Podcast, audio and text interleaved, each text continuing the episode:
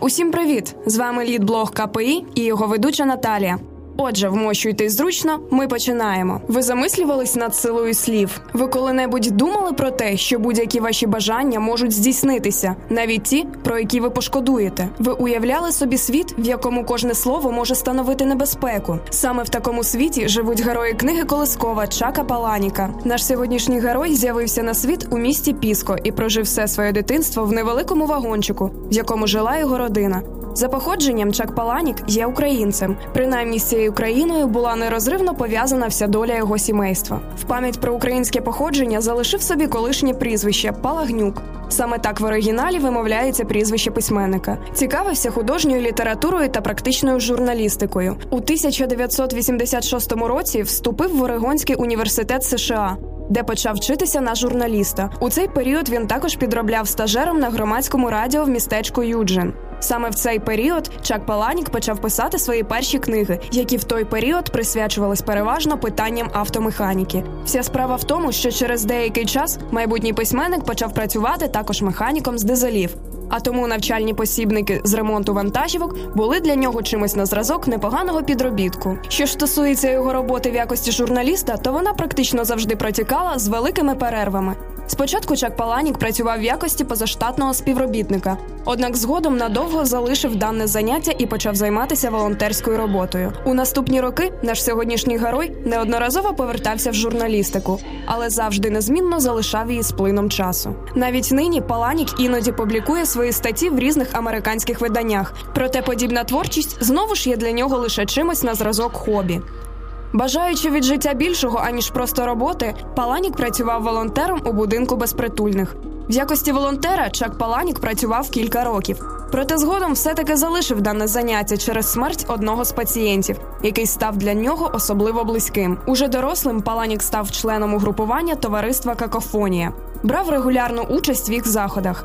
Паланік почав писати художні твори приблизно у віці 35 років. За його власними підрахунками, це сталося в період відвідин письменницької майстерні Спанбауера, куди він приходив, щоб познайомитися з новими друзями. Спанбауер у значній мірі надихнув Паланіка на його мінімалістичний стиль письма. Його перша книга Безсоння не була опублікована через розчарування самого автора історією. Коли він спробував надрукувати свій наступний твір невидимі монстри, видавці відмовили, назвавши новелу занадто нервуючою. Немов би помсту своєму редактору, Чак Паланік вирішив написати ще більш зухвалий роман, який, як це не парадоксально, незабаром був опублікований. Даною книгою став легендарний бійцівський клуб, який згодом приніс своєму творцеві кілька престижних літературних премій.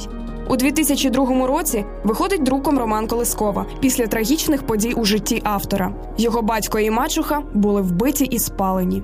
Чак писав книгу з думкою про помсту людині, яка вбила його батька. Сюжет книги захопливо вражаючий. Щороку 7 тисяч дітей вмирають без жодної видимої причини просто засинають і більше не прокидаються. Події починаються з того, що репортер Карл Стрейтор починає досліджувати синдром раптової смерті немовлят. Вони помирають в колисці або навіть на руках у батьків. По ходу свого розслідування репортер дізнається, що це пісня з дуже давньої книги магії Грімуар і була написана для випадків, коли потрібно тихо і без зайвих страждань умертвити людину, пораненого або важко хворого. Але ця пісня потрапила в наш світ і продовжує діяти дотепер.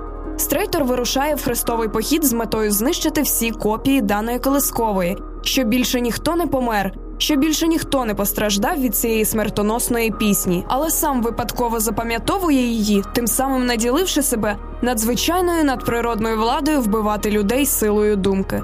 Просто промовивши про себе цю пісню, направлено на яку-небудь людину, і та помирала. Протягом книги наш герой розуміє, що вчиняє погано, розуміє, що він заподіє шкоду, він не хоче завдавати її. Він переживає, він все прекрасно усвідомлює, він страждає і мучиться, його терзає почуття совісті. Тим не менш, зупинитись дуже складно. Він піддається поривам, а навколо вмирають люди. При цьому він намагається себе всіляко виправдати. Але чи є виправдання вбивству? Вбивству людини, неважливо якої. Мимоволі замислюєшся, як це володіти подібною владою. Як можна жити з такою силою, не заподіявши нікому шкоди, навіть своїм ворогам? Дуже легко вирішувати всі проблеми, позбувшись від них. Просто, швидко, без проблем.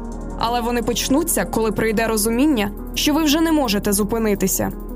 І наостанок порція найцікавіших цитат: у кожного в житті є хтось, хто ніколи тебе не відпустить, і хтось, кого ніколи не відпустиш ти. Можливо, ми потрапляємо в пекло не за ті вчинки, які скоїли. Можливо, ми потрапляємо в пекло за вчинки, які не вчинили, за справи, які не довели до кінця. Можеш забути мене, але це не означає, що мене не існує. Палиці і каміння можуть покалічити, а слова і взагалі можуть вбити. Пережити можна все, навіть найстрашнішу біль. Тільки тобі потрібно щось, що буде тебе відволікати. Ми намагаємося змінити світ, здійснюючи при цьому помилку за помилкою.